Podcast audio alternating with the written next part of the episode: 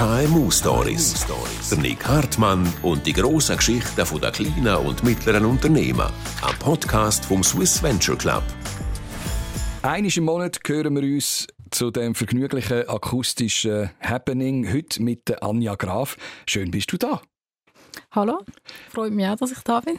Du bist Chefin von über 290 Mitarbeitenden. Ich habe gelesen, 290 äh, Vollzeitstellen. Wie viele Mitarbeitende sind es denn mittlerweile?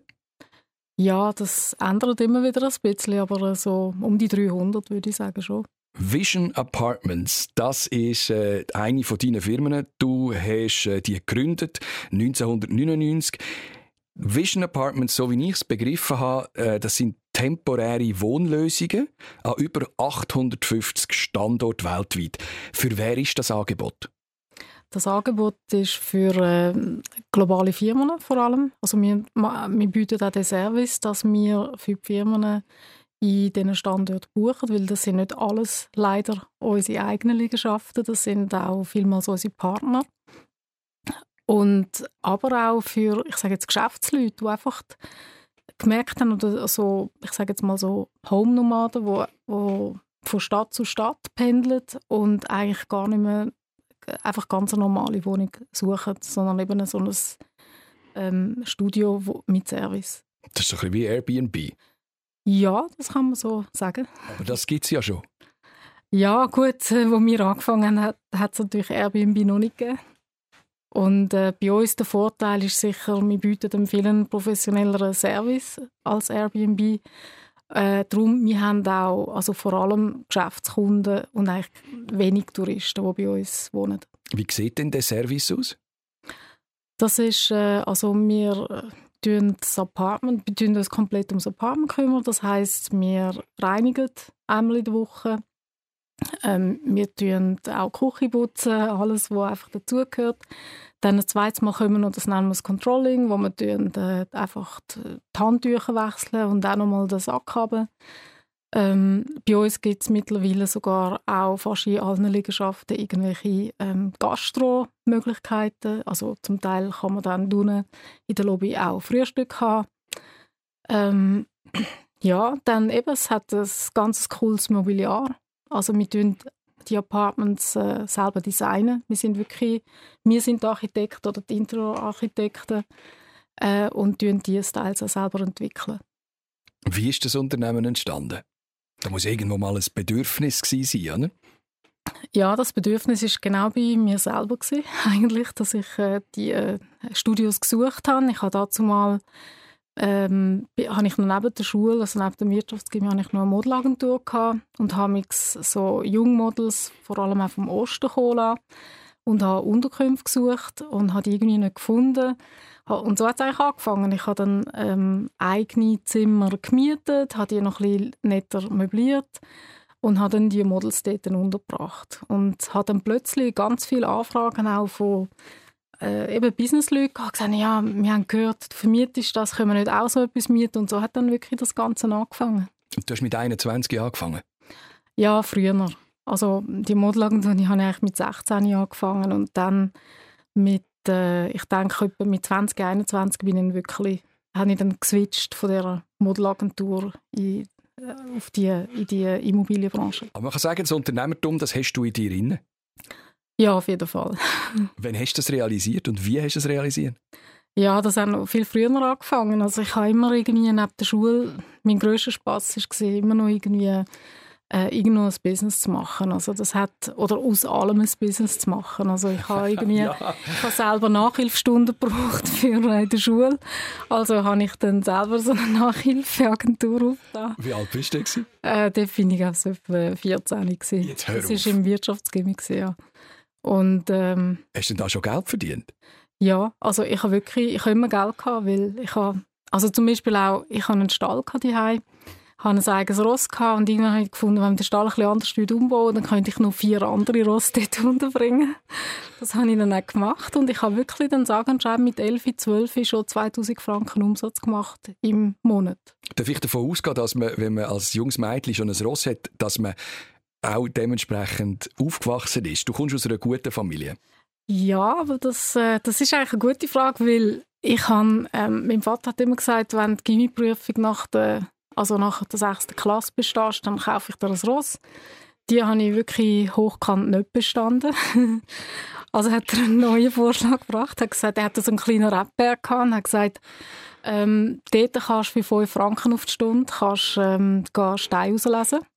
Und wenn dann die Hälfte vom Preis von einem Ross, also in dem Ponybüchlein haben wir das genannt, eingeschrieben hast, dann nachher kauft das Ross. Und ja, sagen, sagen und schreiben, nach fünf Jahren habe ich dann das geschafft. So ein Ross braucht viel Zeit und viel Pflege. Mhm. Mich dunkt es jetzt schon nach den ersten fünf Minuten, du bist eher eine, die immer weiter will. Ja, Hast du die Geduld gehabt für ein Pferd? Ja, auf jeden Fall. Ich meine, das muss man dann haben. Ich, ich meine, ich habe nicht nur das Ross gehabt, weil ziemlich schnell habe ich dann eben auch die anderen vier Ross die bei mir eingemietet waren. Und ich bin wirklich immer jeden Morgen um 6 Uhr aufgestanden und habe das, habe die natürlich, also hat etwa eine Stunde gebraucht, um die misten und, äh, und füttern und so weiter. Und ich habe es eigentlich wirklich immer genossen, nach einem hektischen Tag dann irgendwie noch eine Stunde reiten. Und an den Tagen, wo ich keine Zeit hatte, da haben das andere Leute äh, also dankend für mich gemacht. Wie, erhol wie erholst du dich heute? Ja, das äh, ist eine gute Frage.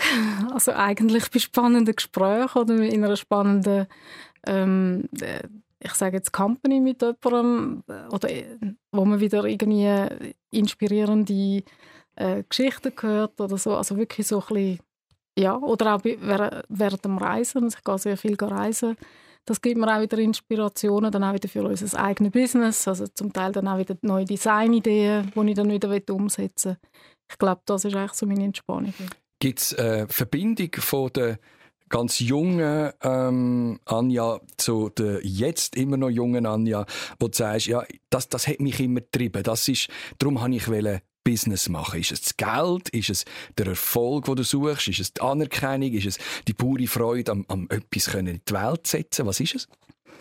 Ja, also ich habe ich hab mal ähm, meine Fastschwiegermutter war Mosra Gabaye, also die ist ja jetzt mittlerweile gestorben und sie, das ist für mich extrem zu sehen, mit 75, sie hat einfach immer müssen weiter singen, auch wenn sie kaum mehr hat können stehen und weiss nicht was, das ist einfach so wie eine Passion für sie und sie hat gar nicht können stoppen. Und bei mir ist es ein bisschen gleich.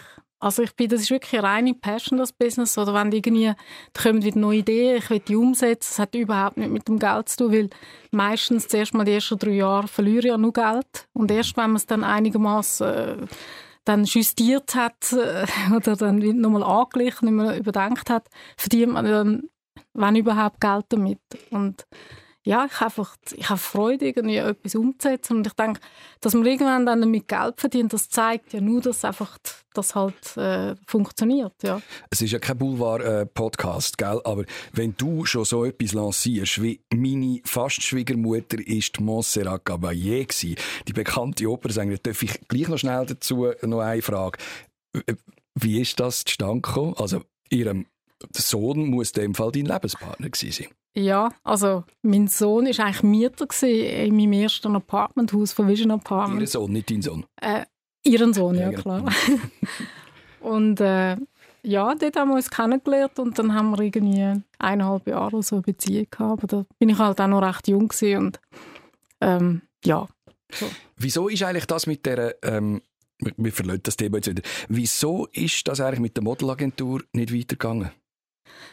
Also ich, ich habe einfach irgendwann plötzlich gemerkt, das gibt gar kein Business. Also muss sich ja vielleicht zurückerinnern, in den 90er Jahren. Da ist ja das Aufkommen mit all diesen Models und so weiter. Und jeder hat irgendwie dort noch etwas zu tun oder machen. Ich habe dann das wirklich, eben, meine, meine letzte Business-Idee war dann, die Jungmodels vom Osten zu holen und dann äh, die, also ist klar, ich war ja eine Agentur, die dann zu vermitteln, Fotograf und so weiter. Aber dann ist da genau auch die Zeit gekommen, wo, ähm, wo man die ganzen Kataloge, weil dort ist ja, wo man eigentlich wirklich Geld macht in der Modelbranche, die sind alle abgewandert auf vor allem Südafrika oder einfach auf Län in Länder, wo man das äh, günstiger hat können produzieren. Und danach hat es eigentlich wie kein seriöses Business mehr gehabt und dann ist mir auch aufgefallen, das Model-Business ist sehr nah auch am Escort-Business. Okay. Und das habe ich irgendwie dort, da habe ich wirklich nie mitmachen Da bin ich mir einfach noch irgendwie zu gut oder zu, zu jung oder also zu unverdorben gewesen. Du, also ich meine, das, auch, du selber hast ja auch gemodelt. Ja, das, äh, so Haarshows, ja. Aber ich bin 1,71, das heisst, ich bin nicht äh, jetzt, also ich meine, wenn man wirklich seriös will modeln, dann ähm, da muss man wirklich, ähm, ich denke, mindestens etwa 1,78, 79 sein. Und von dem, aus dem Grund habe ich das eben auch relativ schnell dann verlassen. Wir haben dann eben die Agentur gegründet. Was geblieben ist, ist die Liebe oder die Nähe zu Osteuropa. Das ist auffallend. Ja, das woher, muss man sagen. Ja. Woher kommt das? Keine Ahnung. Vielleicht bin ich verwechselt worden im Spital. vielleicht bin ich, äh, weiß nicht, meine Wurzeln sind vielleicht auch von dort, weil es ist auch, ich meine, ich habe ja Lebenspartner gehabt, die sind auch alle vom Osten gewesen, also von Osteuropa. Und von dem her, ja, ich, ich kann es nicht sagen, aber es ist ja so. Und mein Name lustigerweise, Anja, ist ja auch in Polen zum Beispiel, jede zweite Frau heißt Anja. Das ah ja. ist auch noch lustig, ja. Wie lange bist du in Polen? Ähm, sieben Jahre. Und äh, was war die Motivation, gewesen, nach Polen, nach Warschau zu ziehen? Ähm, das Business, weil ähm, dort ist ja äh, Osteuropa, also Polen, ist ja dann in die EU gekommen und ich habe mir überlegt, wenn man äh, jetzt Immobilien noch kauft mit einem polnischen Slotti, dann äh, über Nacht, wenn es dann den Euro überkommen, äh, dann werden die Immobilien das Doppelte wert. Aber leider, äh, also ich meine, Polen hat ja das Lotti bis heute, die Rechnung ist auch nicht ganz aufgegangen. Aber es ist wirklich ein Business-Background. Aber wir haben jetzt, also die meisten Mitarbeiter, die wir haben, sind, äh, sind vom Osten, vor allem von Polen. Also wir haben das äh, Supportcenter dort mit 90 Leuten, wo eigentlich unser ganze Backoffice macht für die ganze Gruppe europaweit. Und ja. Und die Liebe ist aber äh, trotzdem geblieben. Also es muss ja mehr sein als jetzt nur das Business. Oder ist es rein geschäftlich, weil es einfach recht günstig ist? Ja, so muss ich so sagen, ähm, in Polen irgendwann ist das Supportcenter ja mal aufgebaut gewesen. Und dann, ähm, also sagen wir so, es ist auch ohne mich dann weitergegangen. Und dann ist es die Frage gekommen, was mache ich jetzt? Dann ähm, habe ich wie aber dann per Zufall gemerkt, weil wir haben in Polen die Löhne sind dann gestiegen und haben gedacht, wir machen vielleicht noch Filiale in Rumänien auf. Ähm, und ich habe plötzlich gemerkt, was in Rumänien passiert, die sind eigentlich wie zehn Jahre hinter Polen. Und eben in Polen habe ich das nie richtig geschafft, dort wirklich im grossen Stil Immobilien zu kaufen. Wir haben ein paar Immobilien, aber das ist wirklich also eine Art verpasst. Die, die Preise sind jetzt durch die Decke. Mhm. Und äh, in Rumänien habe ich dann meine zweite Chance entdeckt. Also ich habe wirklich gesehen, die Immobilien sind noch völlig unterbewertet. Und ich habe, glaube ich, irgendwie, äh, ich weiß nicht, 80 Prozent vom Firmenvermögen genommen und in Rumänien investiert. Und das ist jetzt vor zwei Jahren gewesen, und ich bin extrem happy, weil es ist wirklich genau so, wie ich es gesagt habe. Ähm, die Preise, die sind jetzt, die haben sich verdoppelt, seit wir das gekauft haben. Wir haben jetzt auch schon alles, was wir gekauft haben, schon Angebot gehabt, um es wieder können, fast zum doppelten Preis verkaufen. Und Aber ich glaube, das wird noch weitergehen. Eben, nicht gerade im ersten Moment verkaufen. Nein, das machen wir nie. Also wir, haben, wir sind wirklich eine Firma, wir, wir kaufen und behalten. Vision Apartments heisst die Firma. Anja Graf ist bei uns in der KMU-Story. Wir sind gerade wieder zurück nach einer kurzen Werbepause. Partnerin des inspirierendsten Unternehmernetzwerks der Schweiz? Warum nicht?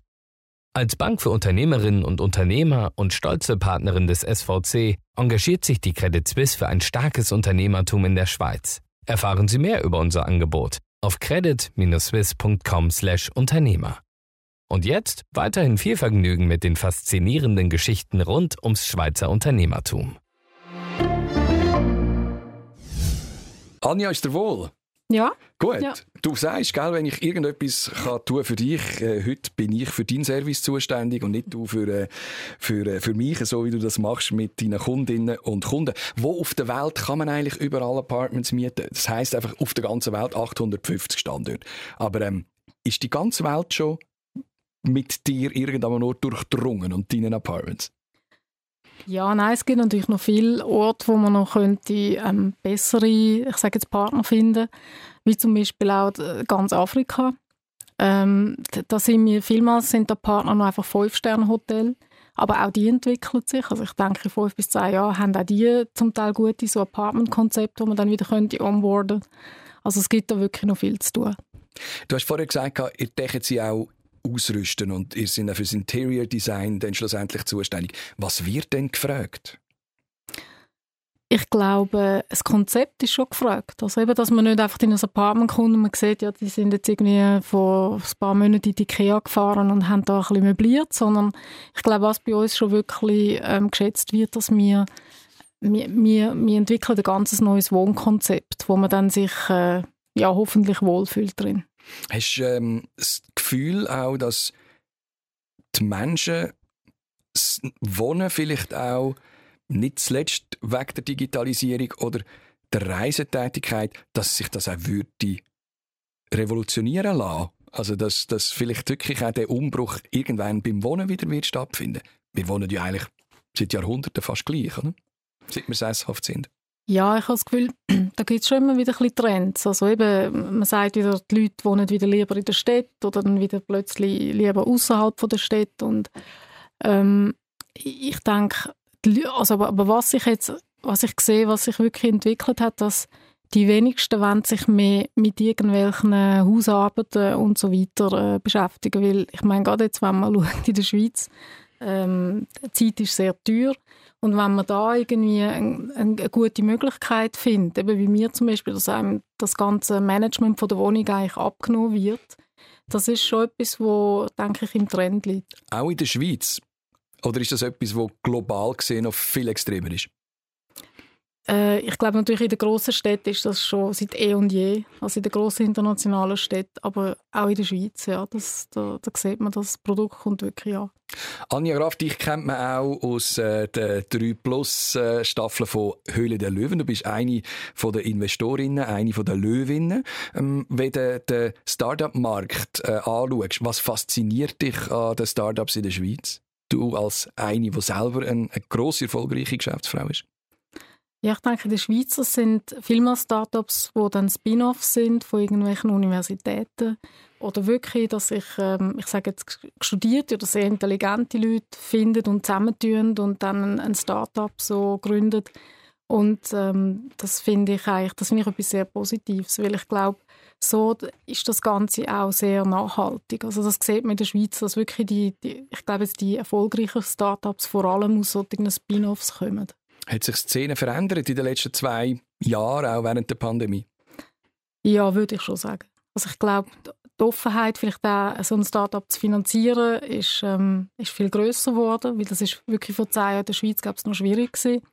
Ähm, ich bin dort in einem Business Club vor 15 Jahren und da hat man wirklich gehört, dass die, die Finanzierungen von Startups, also eben auch Banken, die sind sich nicht so gewöhnt, dann so, so Kredit zu geben für, für solche Finanzierung. Und ich glaube, das hat sich verändert, aber es hat sich auch verändert insofern, dass zum Teil auch Unternehmen oder eben so Business Angels jetzt mehr und mehr gibt, die sich dann spezialisiert haben, auf solche Startups zu finanzieren. Oder eben mit der Sendung Höhle der Löwen.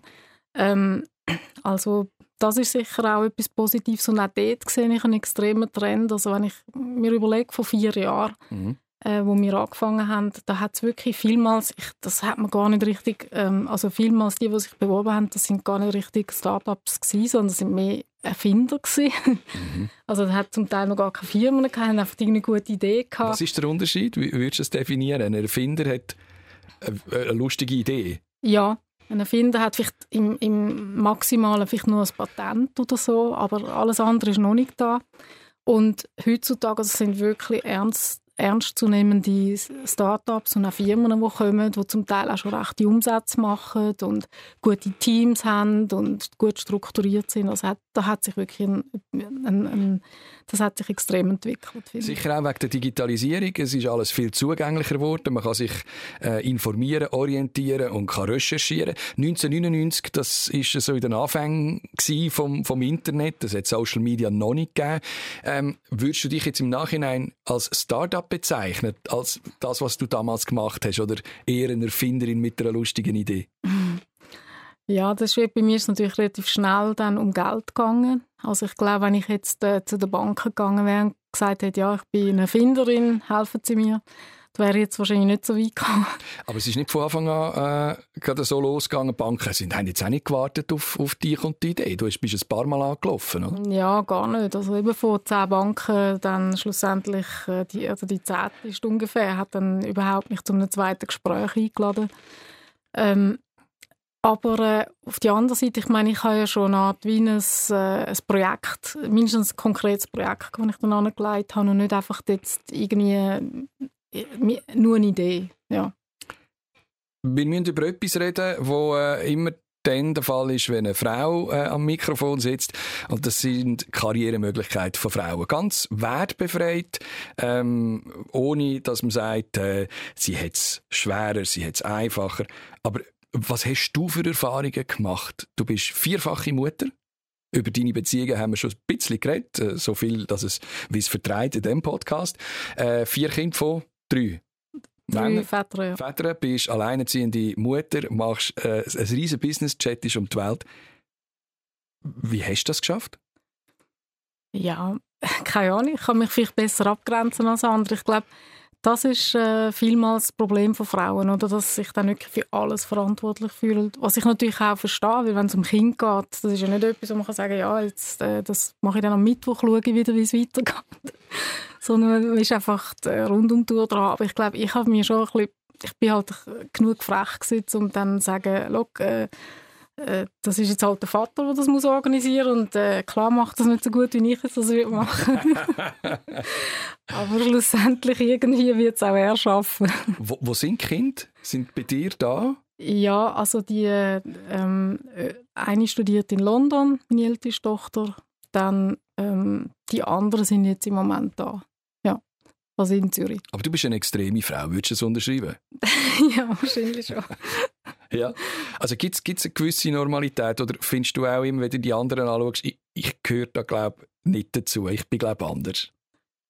Nein, das fällt mir nicht so auf, weil ich, ich schaue eh alles immer aus meiner eigenen Perspektive an. Also ich gehe davon aus, die sind alle gleich wie ich. Und das kommt dann halt erst, wenn es zu einer Situation kommt, merke ich, dass sie vielleicht nicht, nicht gleich sind wie ich. Aber. Wann wird es dir langweilig? Ja, ehrlich gesagt relativ schnell. ähm, ich bin schon eher ein ungeduldiger Mensch, aber ähm, auf der anderen Seite bin ich auch sehr pragmatisch. Vision Apartments ist eine grosse Erfolgsgeschichte. Über 300 Mitarbeitende, vornehmlich in der Schweiz, in äh, Rumänien und, und in Polen. Ähm, Apartments auf der ganzen Welt. Wie erklärst du das, dass das so eine Erfolgsgeschichte geworden ist? Ja, ich will jetzt nicht von Glück reden, weil ich meine, es ist sicher die Immobilienbranche, wenn man das analysiert seit, dem, eben seit den 90er Jahren, die ist eigentlich nicht runtergegangen, sondern nur gegangen. Wobei, auf der anderen Seite, es hat schon auch Leute gegeben, die den Schuh rausgezogen haben, die wirklich in den falschen Gebieten investiert haben. Das ist mir zum Glück nicht passiert.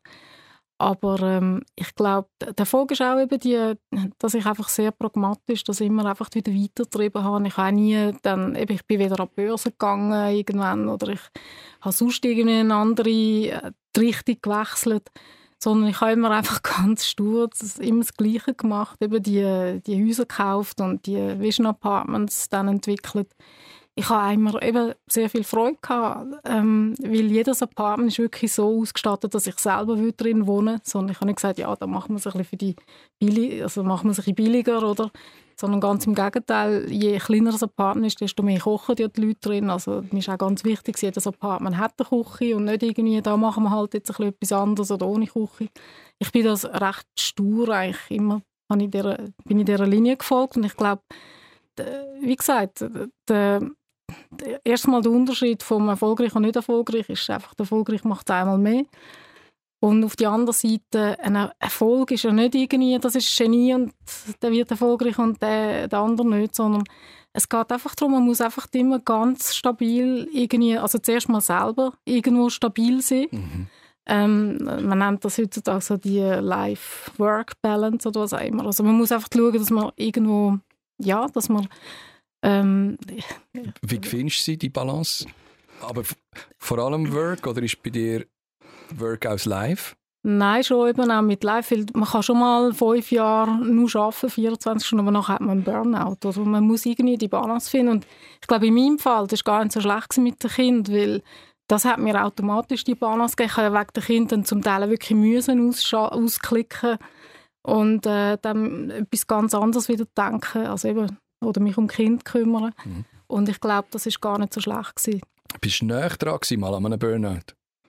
Ähm, ja, wenn man so zögert, heisst das ja. Ja, aber das ist schon länger seitdem und das war wegen der Steuern, gewesen, weil da habe ich wirklich irgendwo äh, eine falsche Konstellation mit den Firmen gemacht und das hat dann irgendwelche Shit. größere Verrechnungssteuern hatten das zur Folge gehabt und dort habe ich wirklich mal für zwei Monate habe ich mich dann nicht so gut gefühlt, aber ja, das ist dann auch irgendwie gelöst worden. Wie bist du rausgekommen? Ähm, indem ich es gezahlt habe. Aber ja, weißt, es gibt ja alternative Medikamente, Therapeut, äh, Klinik. Nein, da muss ich sagen, ich glaube, ich habe wirklich, ich habe es irgendwie geschafft, äh, dass ich einfach dann sehr, dass ich irgendwie meine Balance gefunden habe in dem Ganzen und darum ich bin sehr stabil und das ist eben, was ich auch vorher sagen Und ich kann eigentlich jeden Tag, ich stehe vielleicht nicht am 8 im Büro, aber ich stehe dafür seit 25 Jahren, vielleicht um 10 im Büro, aber dafür jeden Tag. Und ich glaube, das ist der Unterschied von einem erfolgreichen und von einem nicht erfolgreichen. Es ist viel wichtiger, dass man etwas ständig macht, auch wenn es vielleicht einmal ein bisschen schlechtere Tage und ein bisschen bessere Tage gibt, als dass man sagt, man macht jetzt Volldampf eine Woche und nachher ist man irgendwie zwei Wochen ist man nicht mehr nicht mehr fähig. Ja. Also das war Homeoffice und Pandemie für dich Horror, gewesen, weil du Menschen nicht gespürt hast im Büro?